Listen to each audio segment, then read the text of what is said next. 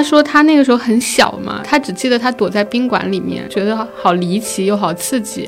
但是现在，因为这个学生肯定长大了，他说现在就觉得小镇做题家好苦，小镇也好苦。我觉得我们这个文章可能其实想呈现的是这样一个情境：每个人好像都很不容易。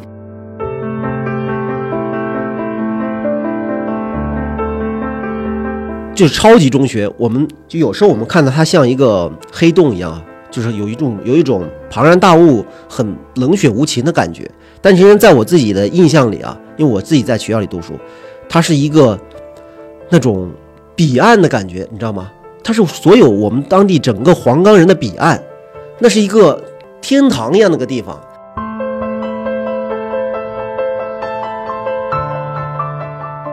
你虽然出生在小镇，但是出生在小镇的人，他的条件也不一样，也有优劣之分。你出生在小镇，你可能有观念开明的父父母，然后有更优越的家庭条件，这个都会带给你不同的东西。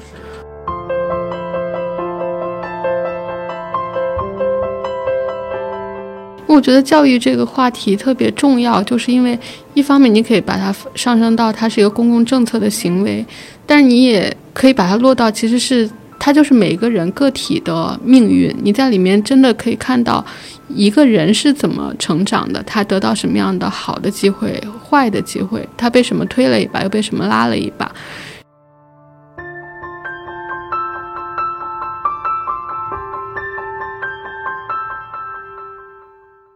大家好，欢迎收听是个人物，我们是人物杂志旗下的播客栏目，我是今天的主播姚璐。我们最近推出了一篇报道，一个高考状元和一所县中的自救，呃，引起了很多的讨论和反响。呃，那其中我觉得大家可能谈到了小镇做题家的问题，谈到了现在的县中教育，也谈到了我们在从县中走出来之后经历了什么样的呃补课的。过程，所以我们今天想和大家一起讨论一下这篇报道的背后和对于这些话题的一些思考。呃，今天我们请到的是我的两位同事，呃，一位是这篇报道的作者林松果，先请松果和大家打个招呼吧。嗯，大家好，我是松果。另一位是我们的编辑易方新，呃，他也是做过很多教育相关的选题，呃，同时他呃也有一个特殊的身份背景，他来自一所超级中学黄冈中学，所以我们也想和他一起讨论一下对于现代教育的一些思考，以及他自己的亲身经验，呃，我们会叫他小易老师。现在请小易老师也和大家打个招呼吧。大家好，我是来自黄冈中学的。小易老师，那我们想先从呃这篇报道聊起。这篇报道是七月十二号发布的，标题叫做《一个高考状元和一所县中的自救》。呃，因为我是这篇报道的编辑，我也可以先向大家介绍一下这个选题的背景。因为今年的高考成绩刚刚公布，呃，我们是看到了一条转发了好几万条的微博，他提到今年江西省的高考状元是一个。来自铜鼓县的一个十八岁女生，叫做徐小月，呃，然后她提到，像一个高考文科省状元，来自一所县中，而且是一所名不见经传的县中，在现在已经是非常罕见的事情了。呃，大部分的高考状元可能都来自省内的名校或者超级中学。这个博主他也提到说，呃，铜鼓是一个现在常住人口只有十万人左右的小县城，呃，整个县城只有一所高中，而且这个。女孩徐小月，她的全部教育都是在这个县城完成的，这就让我们觉得很罕见、很惊奇。同时，这个博主他也提到，在二零一九年的时候，这个县推出了一个高中免学费的政策。他推测，是不是这样一个政策给这个县的教育带来了一个很大幅的提升？因为我们人物杂志一直是非常关注教育的选题，同时我们也是很希望通过一个。呃新闻的视角去探究背后的政策到底给这个教育公平带来什么样的影响。呃，基于这样一条微博，我们去搜了一些资料，呃，确实看到了这样的新闻，就是在二零一九年的时候，呃，铜鼓县当时推出这个免学费的政策，呃，引起了很大的讨论和争议。因为其实现在的大背景，可能大家并不会去报道一个状元这样一个个体，但是这样一个。从政策的观察视角和这个状元的出现来看，看到底现在的县中在经历着什么，我们觉得是很有趣的一个报道方向，所以我就很快把这条微博转发给我们的记者松果，松果也很感兴趣，然后他就去到了铜鼓县城，觉得松果可以跟我们讲一下大概这个选题的操作过程。好的，就当时收到呃姚璐发给我的那条微博之后。嗯，它确实也是我一直都比较感兴趣的领域，一个是跟教育有关系，一个是跟公共政策有关系。嗯，一个政策是怎么样改变了某个地方的一些情况，所以我应该就是第二天还是第三天就到那边了。嗯，当时那条微博其实它的逻辑特别的顺滑，就是一是有这样一个政策，二是政策确实呃产生了很好的效果，然后。其实那个时候，我想的是，如果这个选题要成立，呃，有两个前提条件。第一个就是这个政策确实存在，而且它确实实行了三年。然后另外一个就是，嗯，它所产生的影响不应该仅仅是只有一个高考状元，而是说它会有一个，呃，高分的学生群体，或者说它对于这个学校的一本、二本上线率确实是有很大的影响，有很多的提升。呃，然后到了那边之后，就还蛮意外的。我给他们的那个县委打电话，那个宣传部的工作人员很尴尬的告诉我说，这个政策其实并没有实施。然后我当时就有一点尴尬，嗯，对我就不知道应该怎么办了，因为呃，没有任何的报道说过这件事情，就说这政策没有实施，一直都是说实施了。同时，我也了解到，就是徐小月，呃，这个状元他的分数跟第二名、第三名是有相当大的分差的，他应该是有呃六百六十多分，然后然后到第二名就只有六百一十分了，所以其实也并不存在一个所谓的高分群体。然后，嗯，也有人告诉我说，包括徐小月他自己，还有他妈妈都跟我说，这个成绩确实是有很多意外的成分在里面，就是跟他的发挥、心态。都有很大的关系，所以这个事情其实是一个比较意外的事件。然后当时我记得，就是我从那个县委的大楼出来，然后就给姚璐打电话，说要怎么办，因为好像我们设想的这两个前提都消失了。对，我觉得可以补充一个背景，是因为今年的高考成绩是不可以公开的，就是除了说我们知道江西省的这个文科状元出在铜鼓，因为铜鼓当地沸腾了之外，我们去之前是没有办法查到当地的高考数据的，也是现在的一个新的政策吧，所以我们。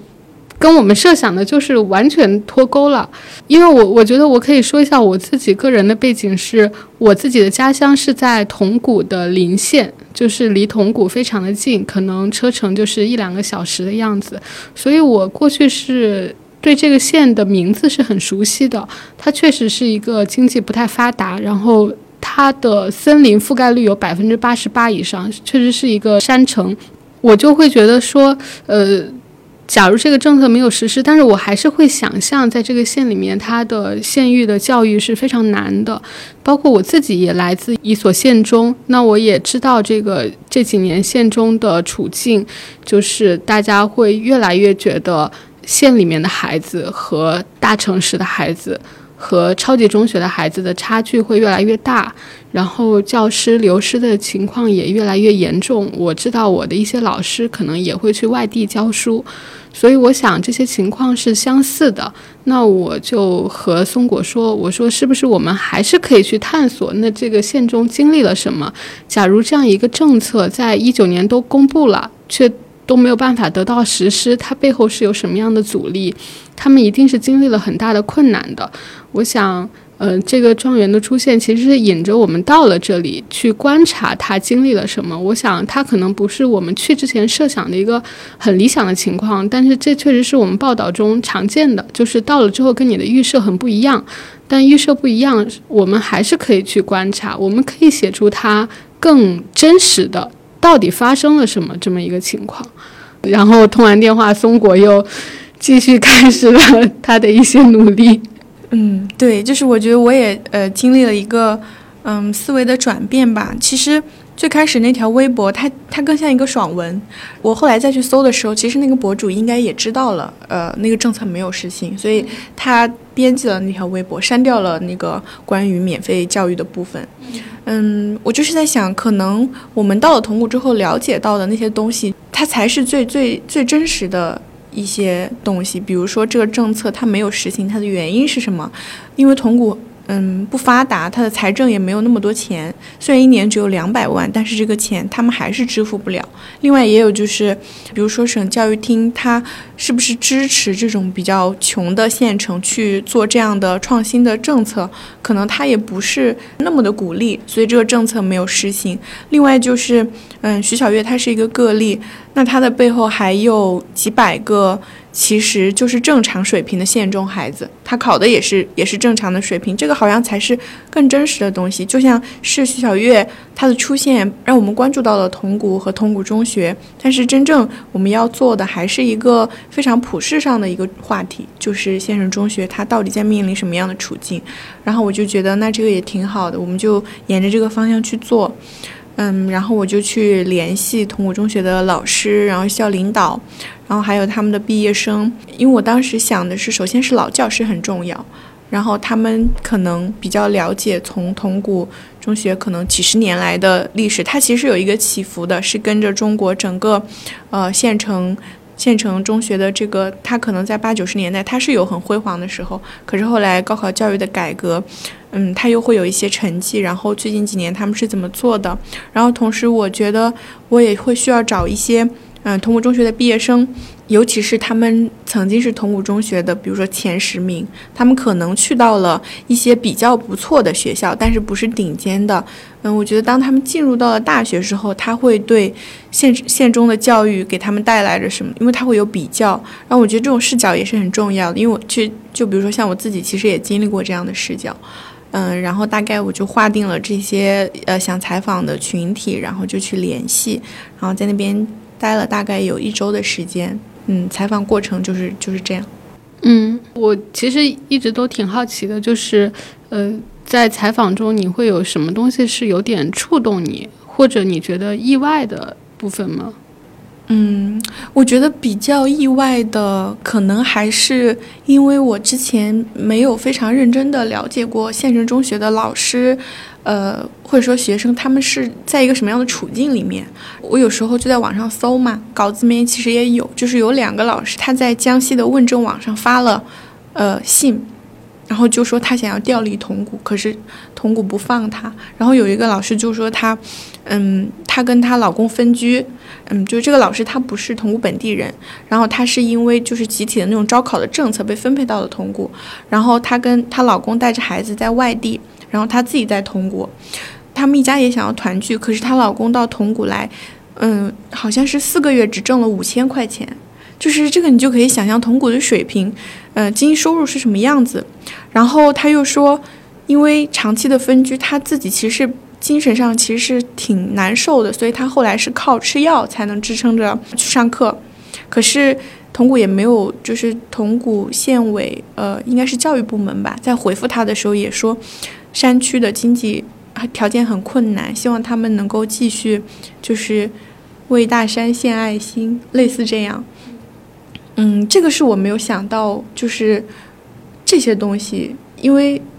因为我觉得我们之前可能也知道这种县城的人才流失、教师的流失，但是其实很少看到这么具体的处境，就是他到底经历了什么。可能对他来说，其实这个文章中，我觉得。嗯，我们一直都，我觉得松果一直抱着是一种去共情每一方的视角。可能，呃，对这些老师来说，他留下来有留下来的原因，他离开也有很多不得已，比如说。他想跟他的家庭团聚，然后还有的老师，他可能希望自己的孩子受到更好的教育，这是人之常情，所以很难用一种个体的道德选择去绑架他们。我们其实希望把大家的处境都摊开来看，是想大家是。想我们是不是应该提供一个真正的可能解决这个问题的方案？那县域的衰落、经济的衰落和人才的流失，这是一个很大的问题，它没办法落到每个个体的选择身上。所以我也是当时看到，像这个老师，包括他们很多老师，可能要带很多班的课，他的工作压力又非常大，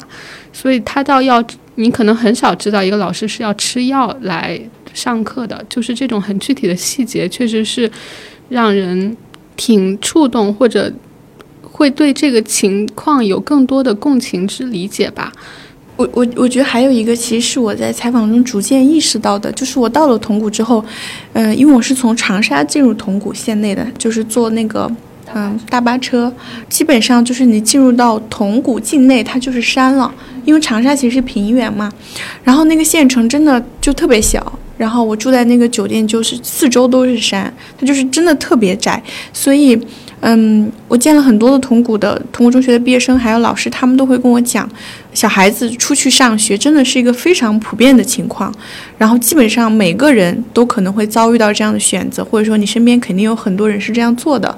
就是我逐渐的意识到，对于他们来说，这个是真的是你从一出生开始你就要面对。因为你留在这里，它就只有一所中学，它的升学率就是这样，就是可能一年只有六七个九八五。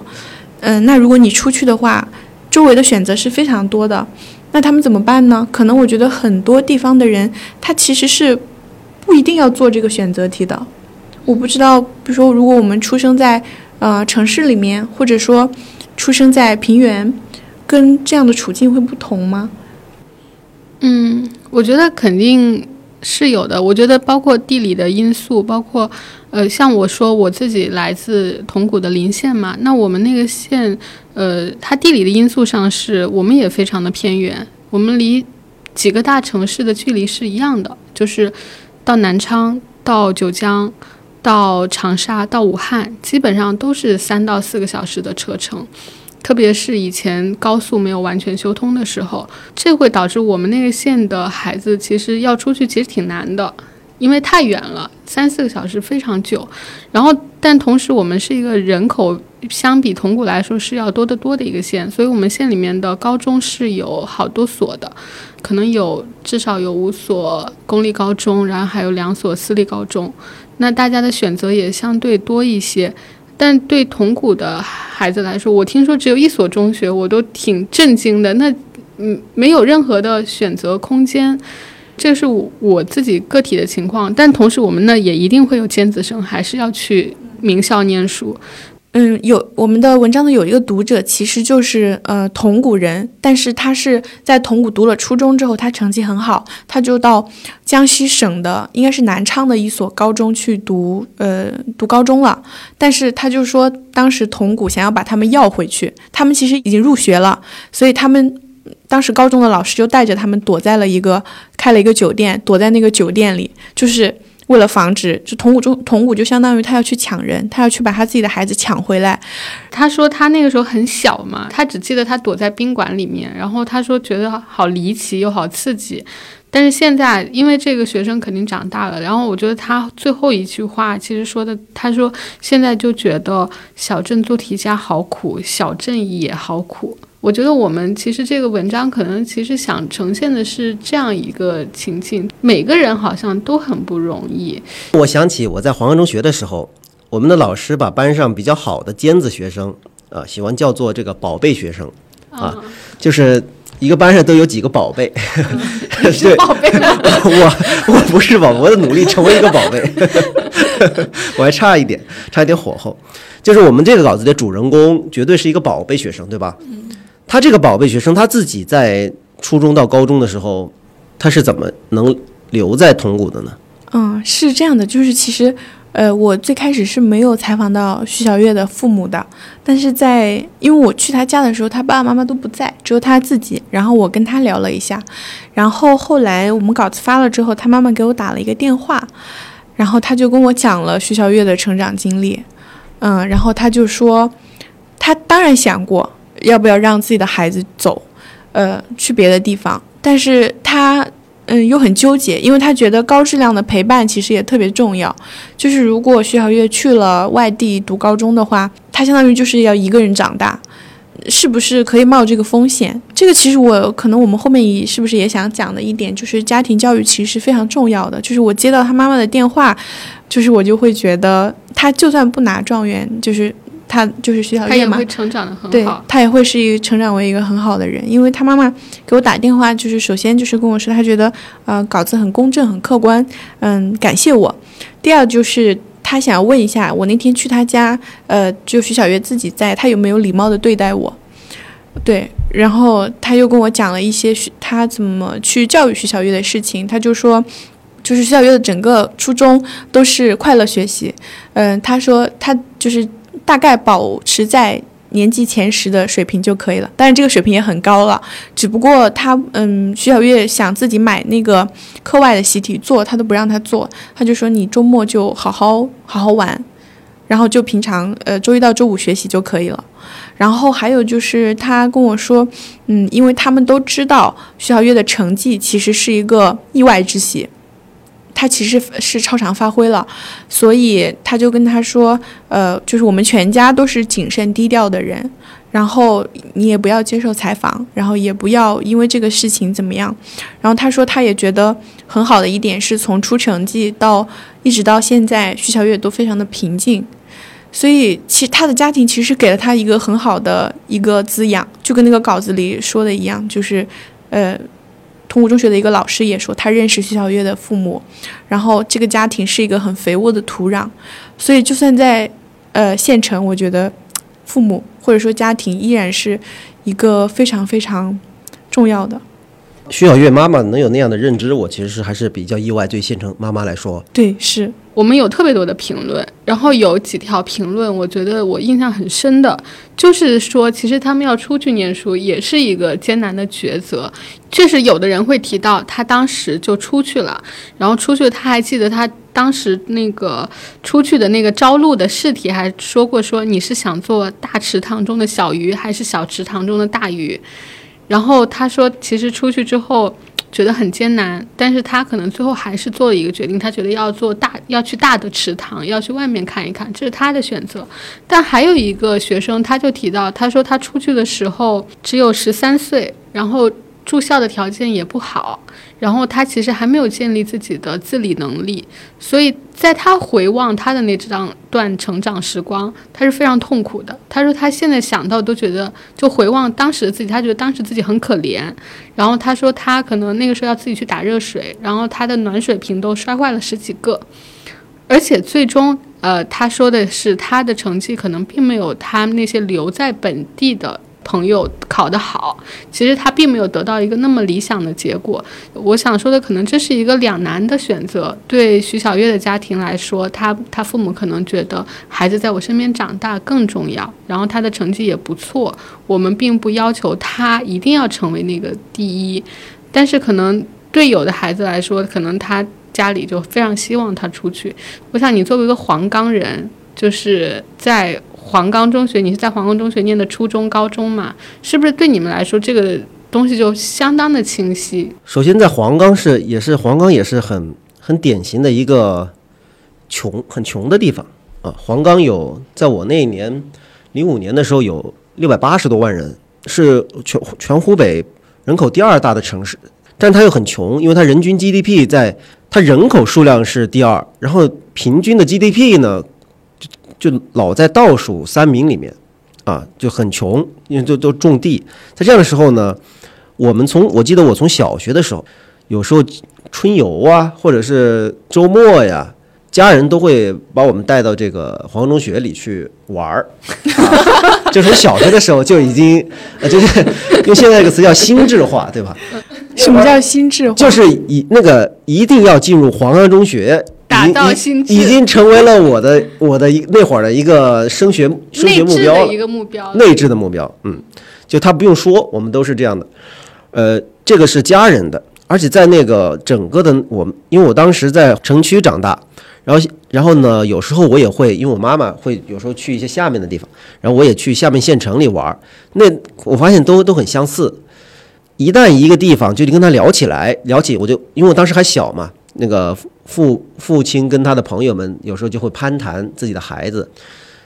都会说谁谁谁家孩子考上了黄河中学，哇，那个喜悦的程度，不亚于虽然现在已经过去二十多年了，我现在仍然能感觉到他们身上的喜悦，真的。就县城的孩子如果能考上黄河中学，他们会非常觉得是一件荣耀的事情，那就相当于黄河中学考上了什么北大清华那种啊，因为他们很难。黄冈中学呢，每年的这个我回忆一下，这个高中招生啊，它是有指标的，它有绝对的第一录取的权利，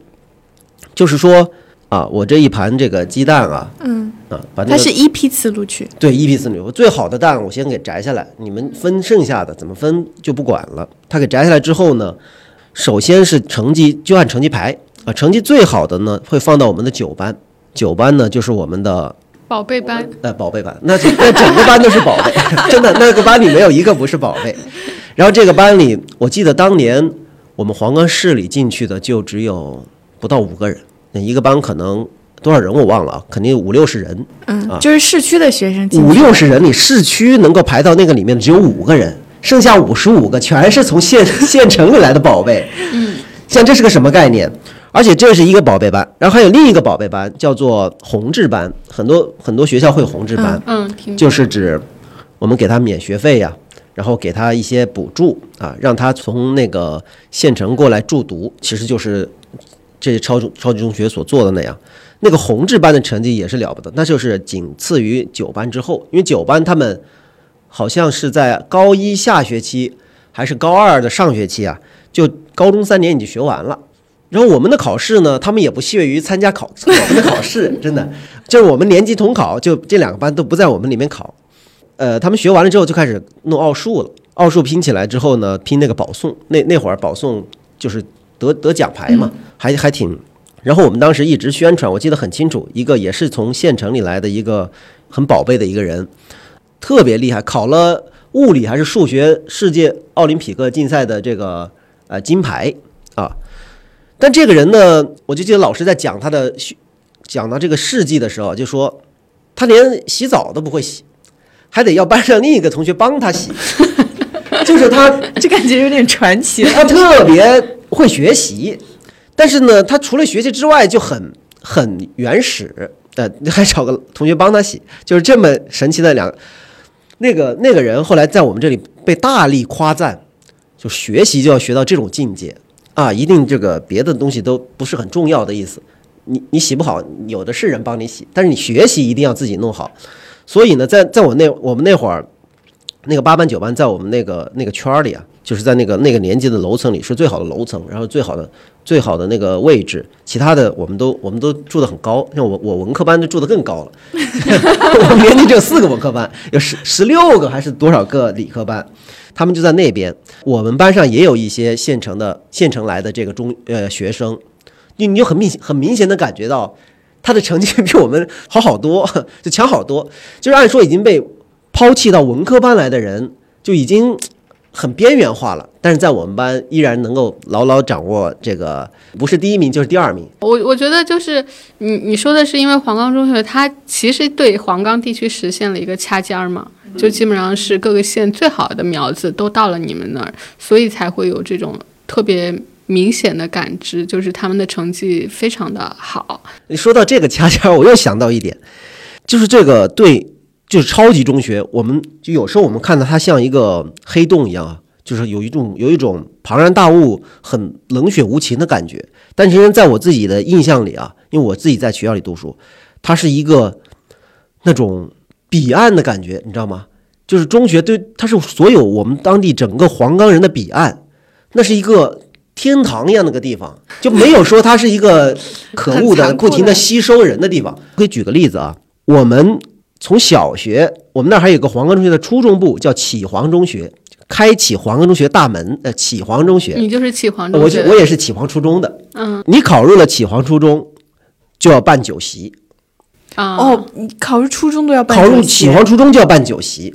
那那下面迈入了黄冈中学的，对对对对，你考入黄冈中学，那更要办酒酒席。然后这个这个是一方面，然后另一方面，我还记得那会儿呢，很流行一种宣誓，就是在中考之前啊，我记得我爸带我到那个阳台上宣誓，先深呼吸，然后大吼：“我一定要考上黄冈中学！” 然后吼好几遍，然后然后呢，我爸在从地上捡了一个石头，我就把这句话刻在了我们那个我们那个栏杆上，然后就为这个目标在奋斗。就当时就是这么一个狂热的状态。我理解你说的这个意思啊，就是可能在黄冈当当地就进入黄冈中学，好像是一个未来的保障嘛，所以大家都会趋之若鹜。但是我其实很好奇的是，呃，你的个体的体验，黄冈中学真太有名了，而且它可能跟衡水的模式也不完全一样，它并不是说靠那种呃强烈的军事化管理来。像我们都做过黄冈中学的卷子，我们都知道黄冈中学可能平时考试都是自己命题的，然后这个里面到底是一种什么样的教学的方式啊？就是你个人在里面的一个体验是什么样子的？你的高中三年回想起来是什么色彩的？我记得我们的班主任当时都会讲一个黄冈中学的那个传统的故事啊，这个基本上处于传统异能了啊，每个老师都会讲啊，曾经曾经在这个黄冈中学有着多么艰苦的一群孩子和一群老师，怎么艰苦呢？会在校门口挂一个皮鞋，一个草鞋啊，好好学习就穿皮鞋，不好好学习就穿草鞋啊，以此来来激励我们，然后同时不忘说啊，你们赶上了好时候。我记得当时我们班在高一的时候啊，就开始高考倒计时了，我们就自发的来进行高考倒计时，呃，算高考还有多少天。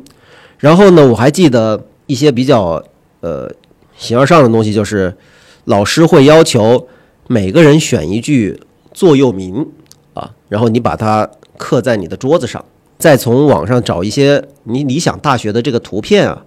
然后把它贴在桌子的另一边。然后他还得检查这些够不够励志啊！我当时就把北京大学贴到了我的桌子上，我明明考不上啊！对他这个激励你的成分是这样的。另一方面，我在我因为我黄冈中学毕业已经有快二十年了，十十多十八年了。现在黄冈中学什么样我也不太清楚，但当时我们是考试是真的特别的多。呃，高二就学完了之后呢，整个高三其实都在考试中度过的，就是从早自习。早自习读完了之后，就上午考两门，然后下午考两门，晚上卷子就改出来了。老师改卷子特别快，也也把学生叫去改卷子，然后晚上就开始讲白天的卷子了，就每天都是这么度过的。已经不知道后来后来那卷子那桌子篓子已经塞不下了，还得还得卖废纸，就 就除了考试，我真的没有任何印象。当时我就感觉高三好黑暗，好痛苦。然后我又有点这个文学青年，我就老看一些那种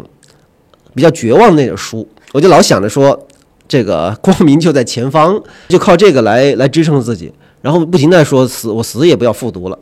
啊，就就靠这个，然后把这个高高三熬过去，就觉得高三给我的印象就是就是考试。像黄冈中学这样的名校，你觉得呃，你们的学校那高中三年会有所谓的素质教育的部分吗？因为我们这个稿子里面可能提到嘛，就是可能很多县中的孩子，他们到了到了大学里面，跟那种来自大城市啊或者名校的学生一比，发现他们高中可能就很丰富，可能就有社团，可能就有外教。可能他的英语口语就已经练起来了，或者可能其他的学校有各种各样的讲座呀，然后之类的东西吧。在你那个时候有这样的，呃，这个其实在我这里听到两种截然不同的说法啊。我来，我为了做这个播客，我来的路上还看了一下黄冈中学最新的这些情况。我看到的这些新闻里说的是，是黄冈中学从二零一六年还是二零一四年啊，就开始推行快乐学习了。然后我点开一看，里面那些孩子参加的，参加了什么，就五花八门的这种社团呀，那些唱歌跳舞的那些那些活动啊，我我我我根本就不可想象，说现在黄冈中学非常的素质教育，非常的快乐。但是我我听到我的这些师弟师妹有时候会聊，他说黄河中学之前有一段时间确实素质教育过，然后那个校长因为素质教育之后啊，升学率大跌，然后校长就被换了，换了一个换了一个新校长过来，抛弃了素质教育，开始抓升学率，开始重新复刻苦读模式。黄河中学现在升学率百分之九九九十六以上了，就是在这个苦读模式之后，二幺幺率都能达到百分之七十。就黄河中学这个这个在那个苦读之后，我就想着说，现在化工中学到底是什么样？就是截我听到的两种截然相反的声音。再说我自己啊，我自己当年是根本就没有素质教育的，我当时都不知道什么叫素质教育。嗯，我唯一最快乐的就是晚上吃饭那会儿，跟同学们打个篮球。那那除此之外，那没有，那那都在考做卷子，没有什么素质教育。嗯是我自己是因为我们在一所县中嘛，就是对这种超级中学是有很多光环的。那那个时候老师跟我们说起来，江西有一所很有名的超级中学叫临川一中，它也是比较军事化管理的。那每次老师跟我们讲起来都是这种，就是你们吃饭慢吞吞的，他们可能多久多久就吃完饭了，或者你们课间还可以出去玩，他们可能课间就不出去玩了。他们给我们传递的是一种，就是他们那样很好，我们应该也尽力那样做，但是咱们做不到。那个时候对我们来说是这样的一个情况，而且我因为我们在县中嘛，像我念书的那几年，我们学校都是没有清北的。我的一个巨大印象可能也是考试，但是考试他们也会说，咱们的考试还没有比如黄冈中学的多，因为他们可能可以自自主命题，而我们要去拿别人的卷子来考。然后我自己还有一个非常深的印象，就是我觉得高中很困，很困，很困，因为我们早上六点多就要上早自习，然后我印象中好像是十点半下课下晚自习，但是下了晚自习，大部分同学都不会走，我会想走，但是我要承担着压力才能走。然后我就印象中有一次我要去上早自习，然后起来我很困，然后在那个从宿舍到教学楼的那个人人流中，大家都在跑，因为大家不可能起那么早，都在跑。然后我在跑，我觉得好困好困，我突然就产生一个念头，我想闭着眼睛跑，然后我就把眼睛闭上了，然后嘣噔我就摔到人行道了，非常非常疼。这就是我高中的记忆，就是我们都很我很困，然后我要跑去上学，然后然后就摔醒了。哇，你说这，你说这就是苦，还是和和超级同学一样苦？但是这个题呢，还没有超级同学那些卷子嗯，卷子好。对，我记得就是我们好像永远有一种老师们讲的，好像也是有一种弱者的心态，就是你们再努力，就是还是没有到人家那个程度，你们是跟不上的，然后你所以你们更要努力跟，大概是这样一个一种心态。那你们当时你还记得高考就是这个高三或者高三时候做的卷子是哪来的卷子吗？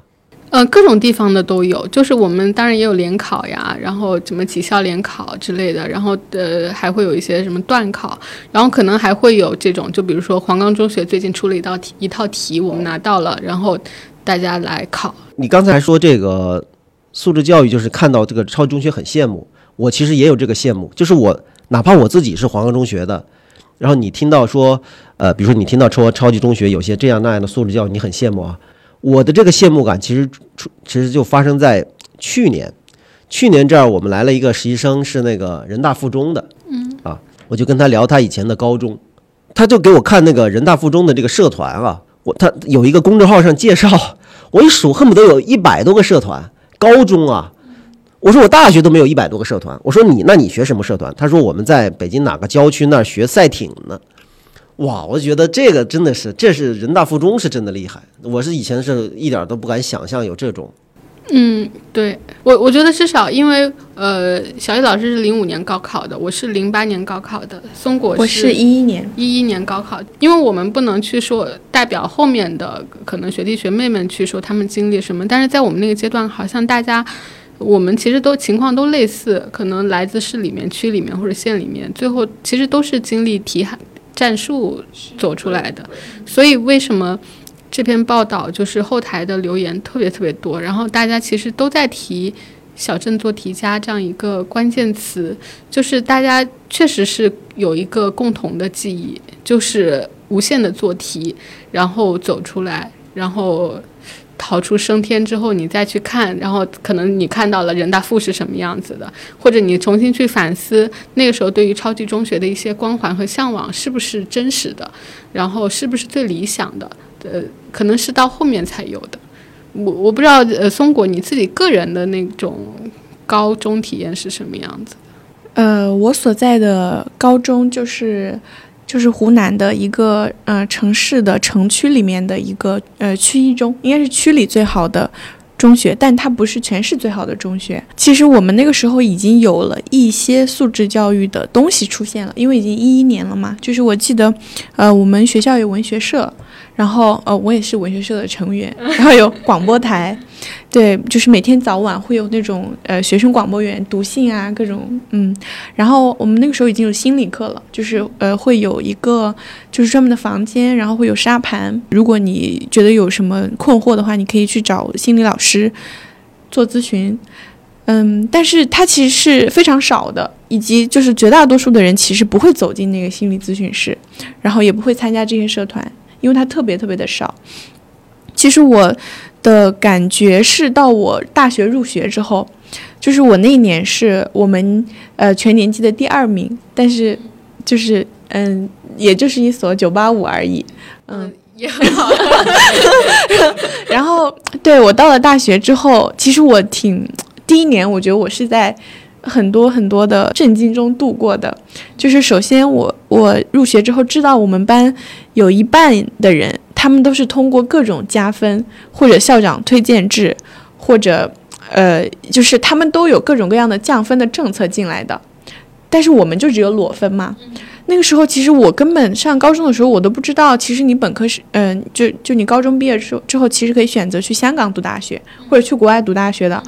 嗯，我视野视野是一个非常重要的东西。那个时候我不具备这些背景知识，所以在大学第一年的时候，我觉得我是在慢慢的消化这些东西。就是我的同学他们所在的高中可能是超级中学，可能是比如说呃比较好发达的城市里面的中学，所以我们其实是不在一个起跑线上。然后这次的稿子里面提到的那个我采访的华科的那个学生，因为我们很像嘛，都在武汉，然后我就问他关于那个快慢班的问题，因为我们学校就是，呃，我的我高考的英语成绩也还可以，但是我的口语也不行，还有就是如果题特别难，那我也不行，所以我们入学的时候有一个英语分层考试，有快班跟慢班，快班他就有资格在大一的时候就考完四级和六级。但是如果你在慢班的话，你就必须大一你只能考四级，你只有到大二的时候才能考六级，然后就是你会感觉到这种你需要补的东西特别多，嗯。嗯，还有就是我大学最好的朋友都是上海的，所以他们到了大二的时候，他们就开始准备呃雅思跟托福了，然后我的好朋友上海的一个朋友，他就是呃。毕业之后，他就去了新西兰，然后就再也没有回来了。嗯，对我就是会觉得到我到大三的时候，我就会比较迷茫。嗯，就是我的同学都在准备出国，呃，那我要怎么办呢？嗯，出国的钱其实还是挺多的。对我有一个好朋友，他去呃纽约大学，就是当时应该是六十万一年。对，然后我就觉得这个钱。呃，如果我去求我爸妈，他们可能也可以拿得出来，但是这是一笔很大的钱，就是不像有的我同学的那些家庭，他可能早就为他准备好了这部分。所以到了快要毕业的时候，我也考了雅思，但是我又觉得这个选择对我来说很难，就是我好像不是那么能对我爸妈开口说我要出国去留学，所以我就放弃了。可是对我的很多同学来说，他们进入大学的时候，出国留学就已经成为了一个。肯定会做的事情，嗯，我会觉得必然的选项了。对，就是高中的时候，其实我是没有感觉的，因为我会觉得我不了解其他的人是怎么生活的，所以我没有落差。我就觉得我就考试啊，然后嗯，拿到一个好的成绩就很好了。所以那个时候其实我还是蛮开心的，就是好学生的开心。可是到了大学之后，真的就是小镇做题家。我觉得我可能经历经历了两年时间，然后我找到了我自己很擅长跟喜欢的事情，然后我觉得那个东西就慢慢消解了，嗯，就是你有你你获得了一些自信，其实这文章里面提到嘛，就是我觉得松果用的这个词挺好的，就是漫长的补课，就是很多呃这种从小镇做题家，从小镇或者县城来到大城市念书的孩子，他很快会发现自己有一些差距，有一些眼界上的差距或者一些技能上的差距，但是我觉得里面。呃，其实你提到嘛，那个同学他的另一个室友，他就会说，告诉他说，其实我只是学的早一点而已，因为毕竟十八岁也还是相当年轻，就是可能他需要花一些时间来补这个课。但是后台确实，我们收到很多很多留言，大家都在对这件事情非常强烈的共鸣，就这个“补课”这两个词，就是大家觉得为什么身为。这个小镇做题家就既会有一种心酸，然后又有一种对自己的也接纳这个身份，然后甚至说可能很多时候都学着用这种做题的心态去面对生命中的很多事情，但是这好像是一个很难改变的，就是一个最早的来来源。我记得这个词最早是豆瓣上出现的，也是这种名校的学生这么自嘲吧，但。但他好像又相当准确。小易老师是从湖北，然后到中国传媒大学，对吧？中国传媒大学呢是一所比较丰富的大学，以至于由于高中我没有参加任何的这种，就是一种被控制的生活。高中啊，无论从学校还是家庭，都一种控制的生活。到了大学之后，人们就会走向这个的反面啊。在弥为了弥补这个匮乏，我在大一的时候参加了十二个社团。嗯。上至学校的校报，下至这个太极打太极啊，就是基本上我觉得好新鲜，就所有的社团我都参加。然后我还记得很很清楚，当时我们班上还有两个成绩比我考得好的，他们去了人大。有一个人大的同学，他也是他是从我们那儿的一个县城上来的，我跟他关系还不错。我去人大找他，找了几次，后来有后来我就发现我找不到他了。我记得特别明显，因为他以前是学习很刻苦的一个人，后来他就一直躲着。我说怎么老躲着呢？后来问到了，因为两个人大的嘛，我就跟那个同学一起到人大的那个宿舍，我就看着他在在那个打游戏，在那个自己床上躺着打打游戏呢。当时在打那个 DOTA 啊，那会儿那个 DOTA 游戏，然后问他状态怎么样，就就整天打游戏。如果你真有小镇做题家这个概念，我跟他可能都是做题家。你黄冈也是个比较小的地方啊。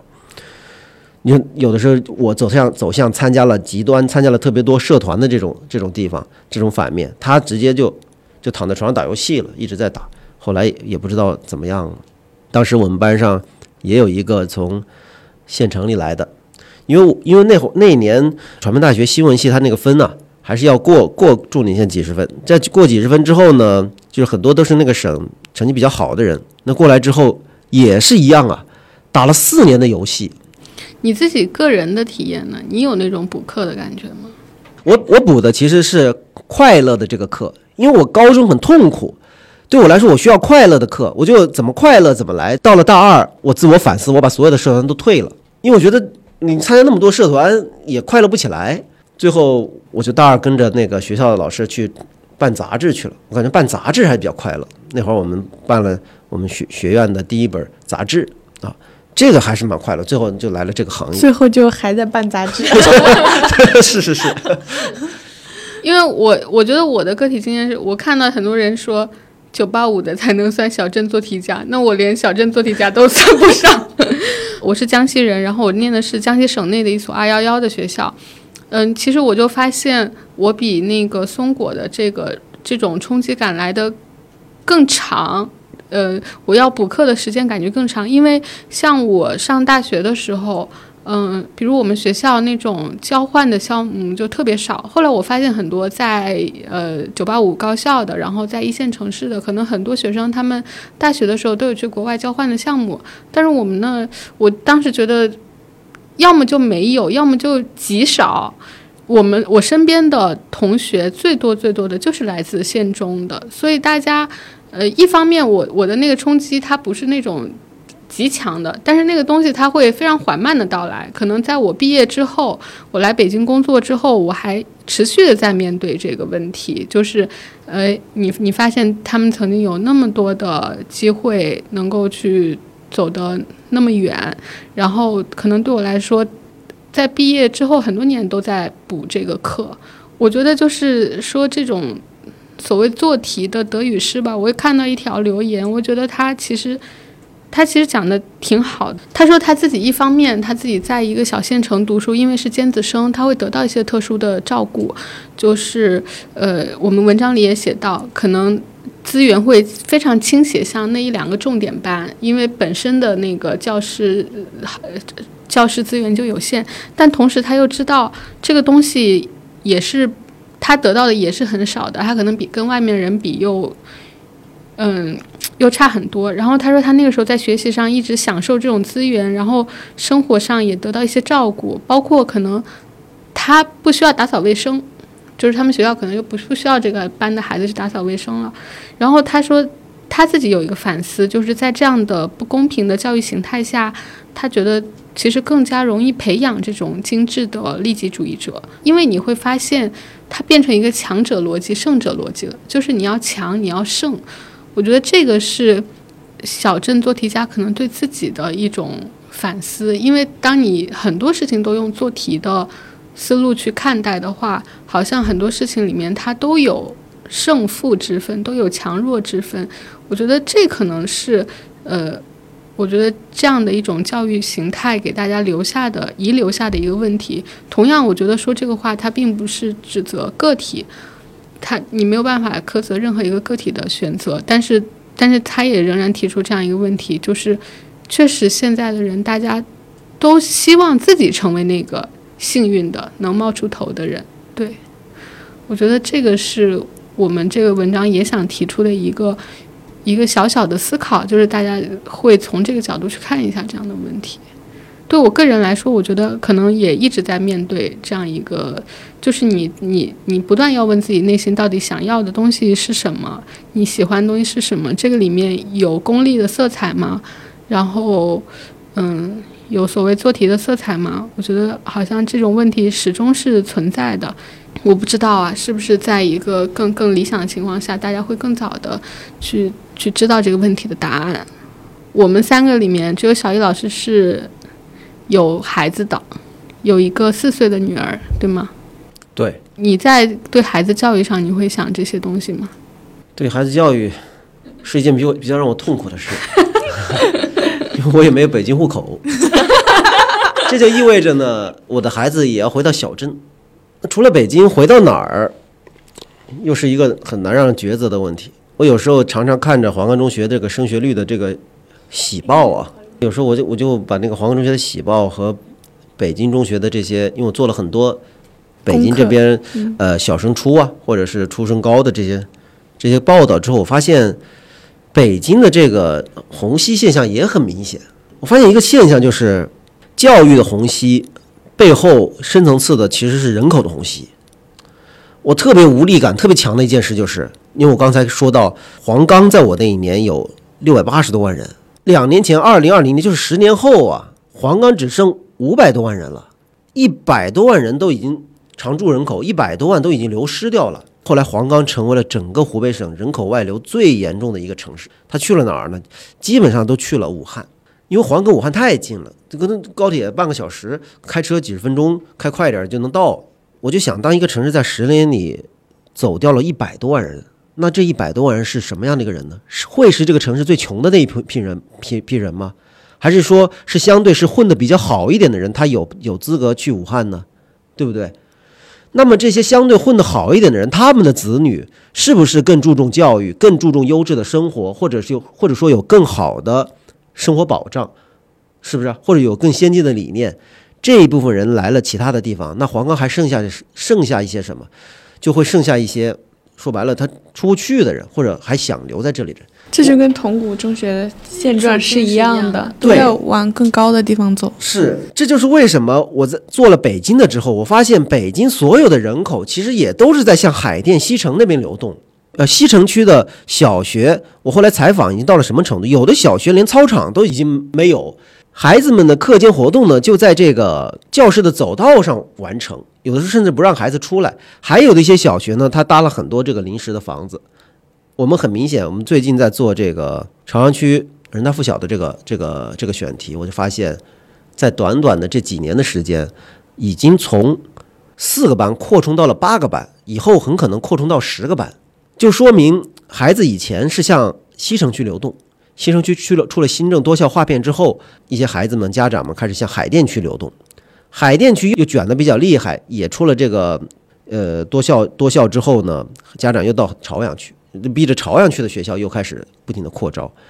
哪儿有优质的教育，或者说哪儿有优质的这些条件，人就会往那些地方流动。这不管是在县城到市里，还是从市里到直辖市，还是在这个直辖市的内部，这个东西太让人无力感太强了。对，其实，在那个松果写这篇文章的时候，就是其实提到那个徐小月的家庭嘛，就刚刚我们也聊到，就是，呃，是他的一个老师说，他说他的妈妈是一个非常积极向上又非常诗情画意的一个女性，然后他爸爸也非常的愿意陪伴他。我觉得这样的家庭确实在。呃，一个小县城，他其实不多见的，特别是这个稿子发出来之后，就是他给松果打的这个电话，我不知道，就是你跟他交流，他还给你一些什么样的感觉啊？我觉得他，嗯，他给我的感觉，首先就是，嗯，他是有自己的教育理念的，可能在他的这个价值天平里，就是这个孩子他是不是快乐，或者说他。呃，成长为一个什么样的人，其实是比他的成绩更重要的。所以这也是为什么他没有选择让孩子出去，而是觉得他待待在这里，跟跟父母在一块儿，其实会更好的。然后我觉得这个可能是在县城里面是非常少见的。嗯嗯，然后别的就是，呃，我会觉得他跟人打交道，这个可能也是他可以教给女儿的东西，就是，呃。你会去考虑别人是不是舒服，然后还有就是，呃，他所谓他说的低调，然后他们家要，好像他说的是低调谦逊吧，就是我觉得这些东西其实，呃，你很少会从一个县城妈妈的，嗯，嘴里听到，或者他说，嗯，他女儿高考成绩出来之后，他一直很平静，他为女儿的平静开心。啊，对，哎，还有一个点，就我之前忘记说了，嗯，当徐小月成为高考状元之后，清华北大的招生组都去了，然后他妈妈就说，他当时给清华提了一个条件，就是希望清华可以在之后的几年里面，嗯，关注铜鼓，关注铜鼓中学，能够给铜鼓中学一些更好的政策，比如说，是不是可以让他们参加夏令营或者冬令营。所以，就是你从这个妈妈在之后做的这些事情，你就可以看出她是一个 非常有格局的母亲。对，其实她给给到这个孩子的滋养，可能是多方面的、全方位的。嗯，所以就我我我就是接完她的电话，我我好像是不是当时就呃给阿路发微信，就是说，就家庭教育真的太重要了。就是他的家庭在通过一定也是数一数二的，就是各种条件里面。家长的观念你要这样说，他自己并不严，在严格意义上并不算一个小镇做题家，对吧？小镇小镇做题家有一个共同的画像，可能他会内向啊，不善言谈呀，或者是敏感呀，或者有一些这这样的这种。呃，其实我我觉得我我的感受可能是你，你虽然出生在小镇，但是。呃出生在小镇的人，他的条件也不一样，也有也有优劣之分。嗯嗯，你出生在小镇，你可能有观念开明的父父母，然后有更优越的家庭条件，这个都会带给你不同的东西。其实刚刚就说到做题，我我还有一点感受，就是在这两年特别的明显，但我不知道这是不是跟我的性格有关系。就是在比如说在中学的时候，我每天都会有很多 to do list，就是我要做的事项，我今天要做完。哪几张卷子，然后要写完什么？就是每天早上起来，就是坐到教室第一件事就是做这个。然后我觉得在呃高中毕业、大学毕业之后，我还是不能容忍混乱，就是我我我会特别的需要我的人生有一种秩序感。这个秩序感可能就是小到，比如说我我每个月要完成我的 KPI，我不是呃我不是说我想要完成 KPI 之后我能拿到多少钱，而是说我不能容忍自己这个月没有完成我应该完成的东西。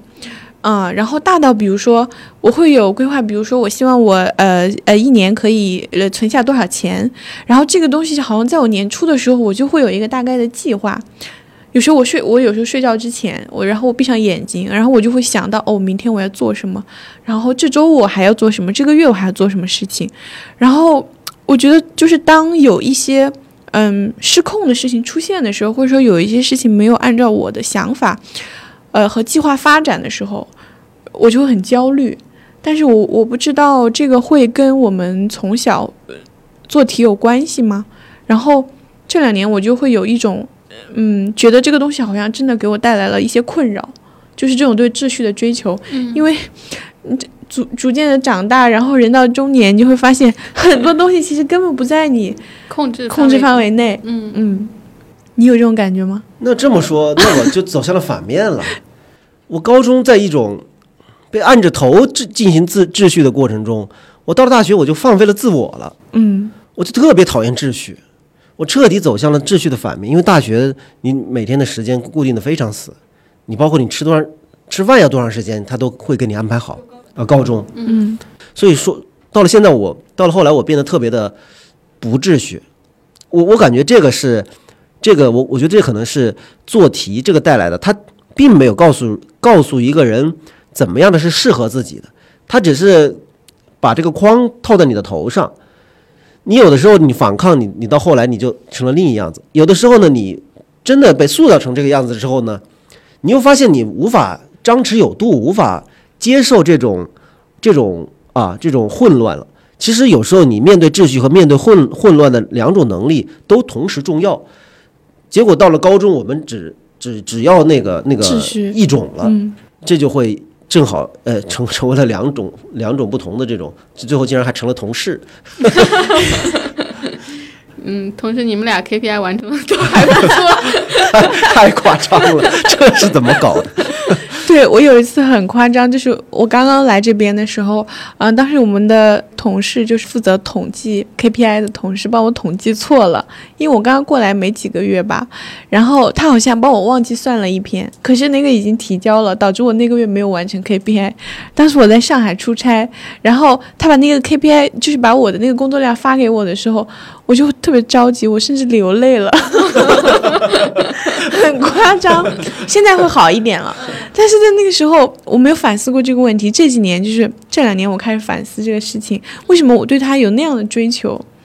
我觉得那个是我应该完成的东西。我觉得可能这就是做题给我留下的。那你是我觉得是优秀做题家留下的 是的，是的。烙印，就是尤尤其是我到了，我到了人生又到了另一个阶段，比如我现在都 都快三十五了，到了这个阶段之后，我就特别羡慕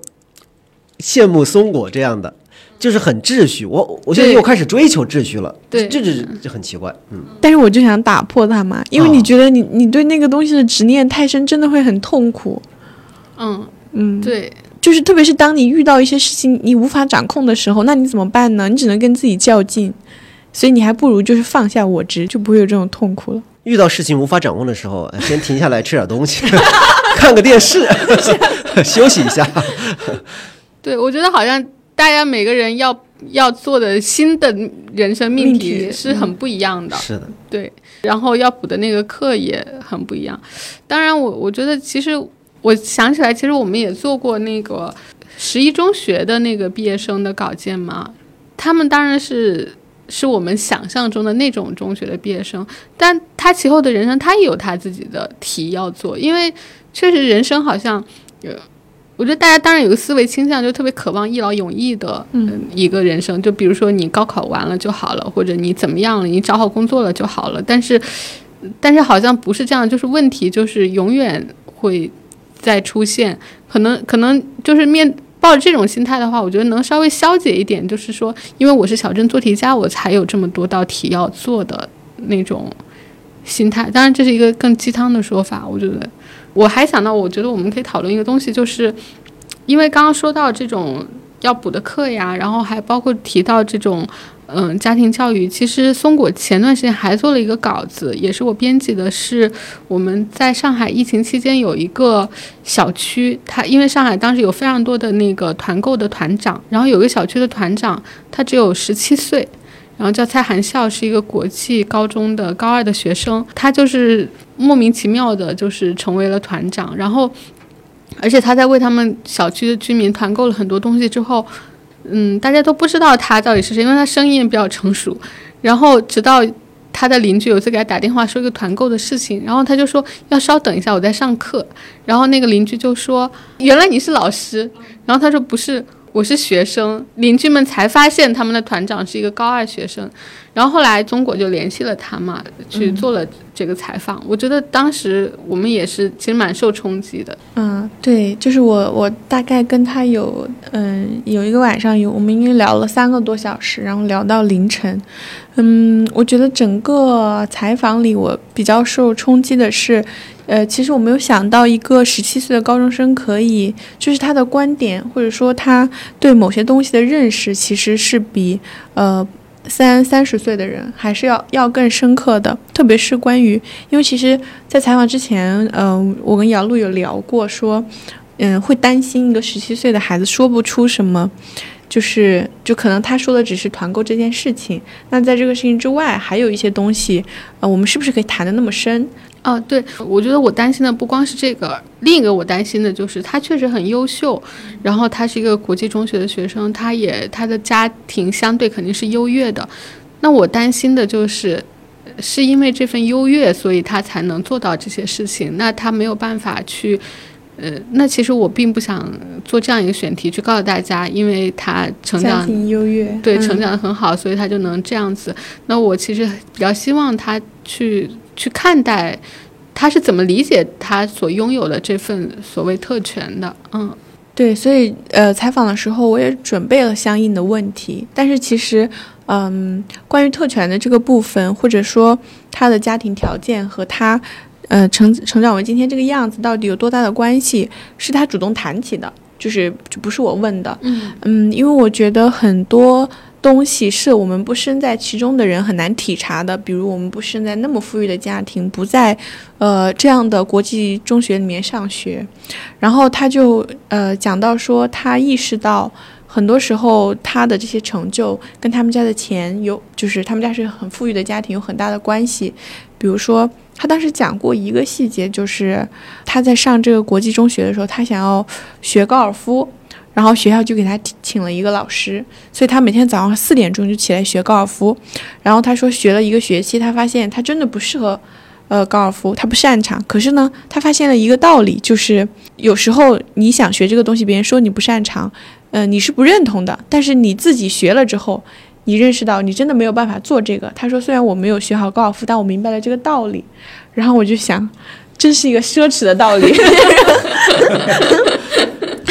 然后，对，他就说，嗯，他意识到如果没有钱，他可能什么都不是，就是他做不到这些事情。然后他就，呃，讲说，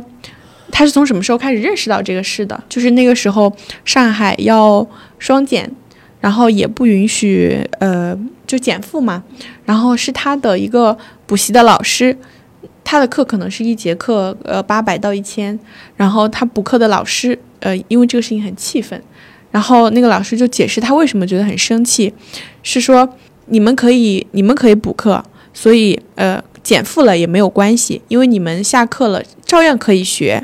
嗯，但是如果这些没有钱的孩子，学校减负把所有的这些就是题目的难度都降下来，那他们的竞争力只会越来越弱。他说这个事情好像是一个契机，让他开始反思，呃自己是不是一个既得利益者。嗯，到后来他又讲到说，嗯，他在某一个时间，他开始思考说，呃，所谓的名校到底是一个什么样的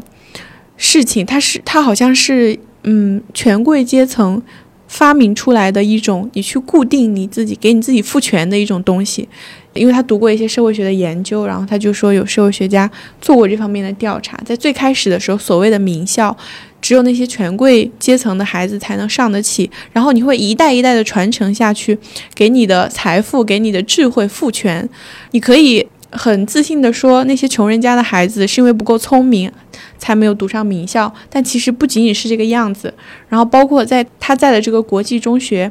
嗯，因为身边都是很有钱的同学，然后他也会意识到说，对很对这群家长来说，他们的孩子必须要配得上他们的财富，所以他们才会如此的焦虑。他们会担心，比如说，如果我的孩子不成器，我们家又这么有钱，那我的孩子能不能配得上我的这份家产？所以他们才会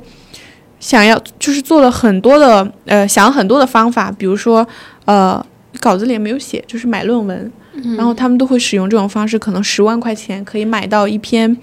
呃，国内顶级大学或者国外的大学教授。带的这种论文，然后他在申请申请美国的大学的时候，就是一个很好的敲门砖。然后带他们去，呃，募捐，比如说，呃，募捐十万块钱去援助非洲的大象，或者说去山区支教，就是这都是一套另外的做题。嗯嗯，就是采用这样一种方式，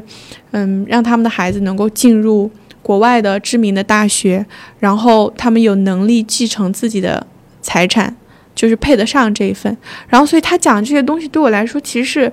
呃，我没有接触到超出我们的世界认知的一个。对，是，嗯，我没有在国际中学待过，然后可能我们身边的朋友的孩子也没有到如此的程度，嗯，所以他讲那些东西对我来说好像是打开了另外一个世界的大门，就是有一群人他是这样这样生活，他们的呃孩子的教育是这样运作的。就那天采访，我也跟露露说，我觉得很震惊。嗯，我觉得他也是有反思的。可能大多数的孩子在其中，他不太会想到，就是你会超脱出来看到这个体制是怎么运转的，为什么它运转的原理是这个样子。对，我觉得这个可能是我们做很多报道，可能都想提出的，包括做县中的这篇报道。其实我们想让大家看到这个机制是在怎么运作的，这里面。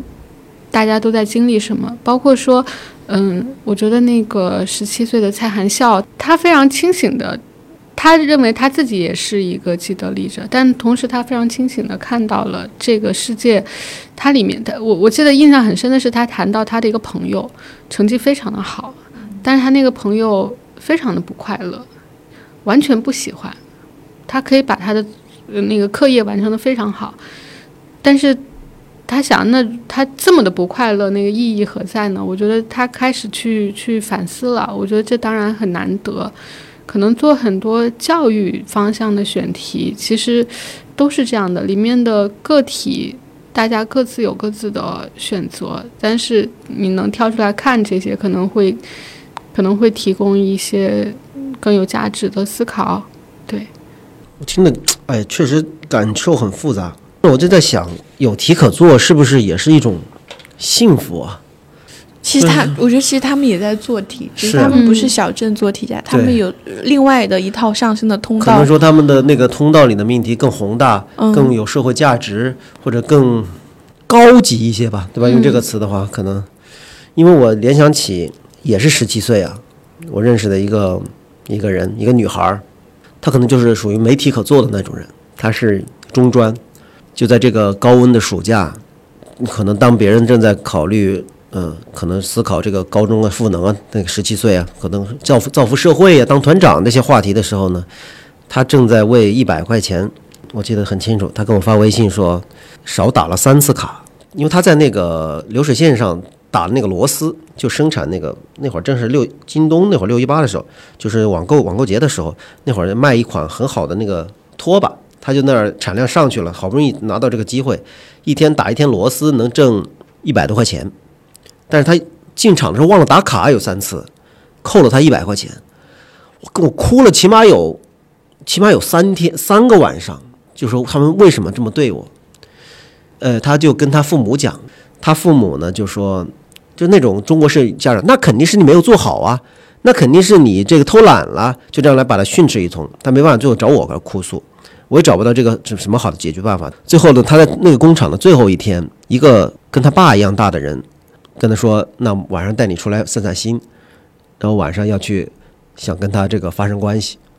他就又是连哭带带带跑的。他又又又问说：“为什么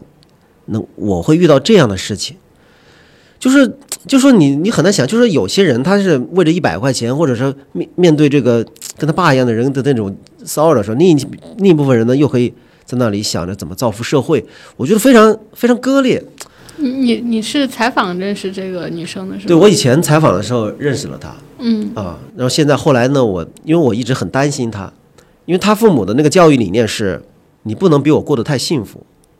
就是她想，比如她现在这个以后想或者考个专科学校，然后再专升本啊，慢慢的能够有好一点的人生，她父母就说，你凭什么有好更好的人生？我凭什么要给你钱？就是这个这个，让我就这个父母让我很难接受，我就我又很担心他，所以一直跟他跟他保持联系。我经常鼓励他，因为他很极度的自卑和焦，陷入那种焦虑。有时候我觉得他是一个那种年纪小的那种祥林嫂，就是那一百块钱，祥林嫂丢了孩子，不断的在说丢了孩子，他丢了那一百块钱，扣了那一百块钱，跟我说了三天三夜的一百块钱。他就问我为什么我会有这样的父母？为什么我不能像其他孩子一样，暑假在家里，我还得出来给我挣未来的学费？这为什么会发生这一切？我回答不出来为什么，我也不知道怎么跟他说。我就所以所以你刚才两个人都是十七岁，所以你刚才说这个时候，我哎呀，我就感觉很复杂。我觉得我们刚刚很多的讨论都是从自身的经验去生发的，就是我们三个人可能都上了正常的重点大学，然后后来我们成为同一个单位的同事，然后我们做的工作，呃，虽然不是说非常优渥、可以很高薪的工作，但是确实我觉得都是大家喜欢的工作，在某种程度上，嗯、都还是很幸运的。其实我在后台看留言的时候，我们这次讨论的是县中嘛这篇稿件，其实就有人提到，能不能看看我们乡镇中学？然后我想到，其实，在铜鼓只有这一所中学嘛，但是在我们县其实是有好几所中学的。那其实很多考不上一中，然后也去不了比较好的那个私立中学的那种高中，他可能一年能考上一个一本或者一个二本都是很不容易的。那你想，他三年，我想这三年干什么？其实可能还是要题海战术，也还是要做题要考试的。但是他最后他的结局可能并不是那么的理想。包括今年，我觉得大家对于小镇做题家这个群体又有这么多的关注，其实一个很大的背景是今年的毕业生是首次突破了一千万嘛，其实就业是挺困难的。然后我也看到一些媒体的报道，其实提到了今年，比如说二本学生找工作，他们也很很困难。可能一些好一点的工作，一些大的企业的，呃，他们可能青睐的是一本，甚至是呃九八五、二幺幺的这些学生。然后还有一些工作，可能他们是呃相对这种职能化的，他可能是留给这种职校的学生。那二本学生卡在中间，非常的尴尬。之前那个黄登老师写过一个我的二本学生的一个一本书，其实里面也提到了这样的一群呃一个群体。那当然，像小易老师刚刚说的这个十七岁的女生，那她又是另一种艰难。对，那其实回到源头，大家想看这些年轻人怎么成长起来，可能教育就是一个特别特别重要的命题，怎么让他在现有的情况下，尽可能的公平，尽可能的给到更多人机会。我觉得这是大家都特别愿意思考的一个话题吧。嗯，可能教育，我觉得也会是我们接下来一直都很关注的一个议题，对吧？之前松果还做过一篇稿件，也是我们挺有影响的一篇稿件，是一群穷孩子的人生实验。嗯，对，这篇是，嗯，也是我在偶呃，就是一个其他的采访中偶然听到的，就是说，呃，原来北京有很多的打工子弟，就是他们的父母可能就是最底层的那种打工人，做一些体力劳动的，他们也没有北京户口，嗯，那他们在哪上学呢？这群孩子里面，就算是按照比例来说，六十万打工子弟，也一定有很多非常聪明的孩子，然后就有一个。应该说是一个团队吧，我觉得他们对教育感兴趣，他们就做了这样一个班级，叫做青云班。然后在呃当时北京所有的打工子弟学校进行了一轮选拔，然后选出了这样一个班级，大概有呃三十多个人，然后给了他们非常好的，而且是免费的教育。呃，在北京的一个很好的小学叫做芳草地小学，读完之后又让他们在那个国际学校接受了教育，最后把他们送出了国。然后他们就是一个特别特别特殊的样本，就是你好像在特别泥泞的这种命运里面，就是凭空的把一群孩子把他拔起来了，然后让他们享受了只有城市里呃很好的家庭条件才能享受的这些教育。然后我们就去做了这样一个一个样本的观察，想看看他们的人生十年这十年十年之后发生了什么样的变化。然后很多人其实都成长得很好，但他们也遇到了。各种各样的问题，有有的是跟政策相关的，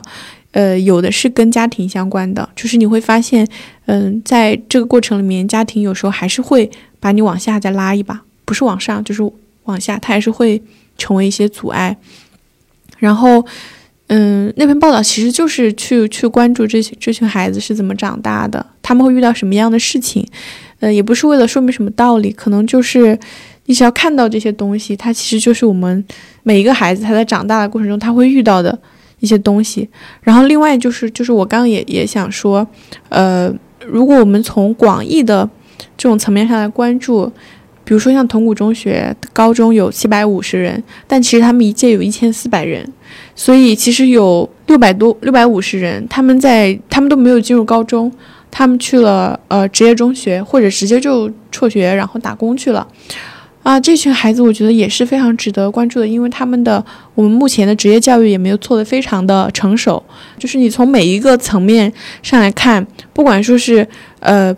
中职的学生，然后小镇做题家，然后二本。学生，还有就是像国际学校的学生，他们每个人，就是我觉得他们都要面临自己的自己的问题、自己的痛苦。也不是说你有钱，你你成绩好，比如说像蔡海校的那个室友，然后他可以考第一名，可是他也很痛苦。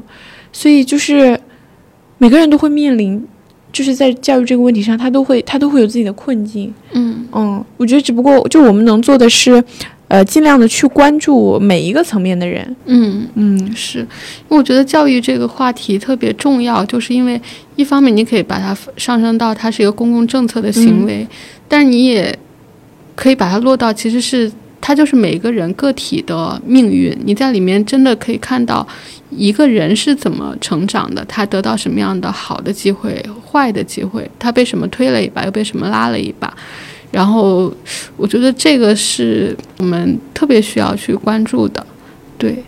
我想可能之后，我松果小呃小易老师，包括我们很多同事，可能都会有各种各样的教育的选题。希望的就是说，能更大程度的去看到更多人的命运。对。今天我们就先聊到这里，希望下次还有机会可以跟大家讨论更多很具体的故事，然后分享一些我们很个人的看法。大家如果有什么呃自己的故事啊，或者说选题啊，觉得可以报道的，呃这种东西也可以留言给我们。嗯嗯，对对，然后那就提前谢谢大家，谢谢大家，拜拜，拜拜，拜拜。你偶尔这样感叹，被现实裹挟轮转，一日三餐奔波又烦，你眼下命运的为难，其实已足够勇敢。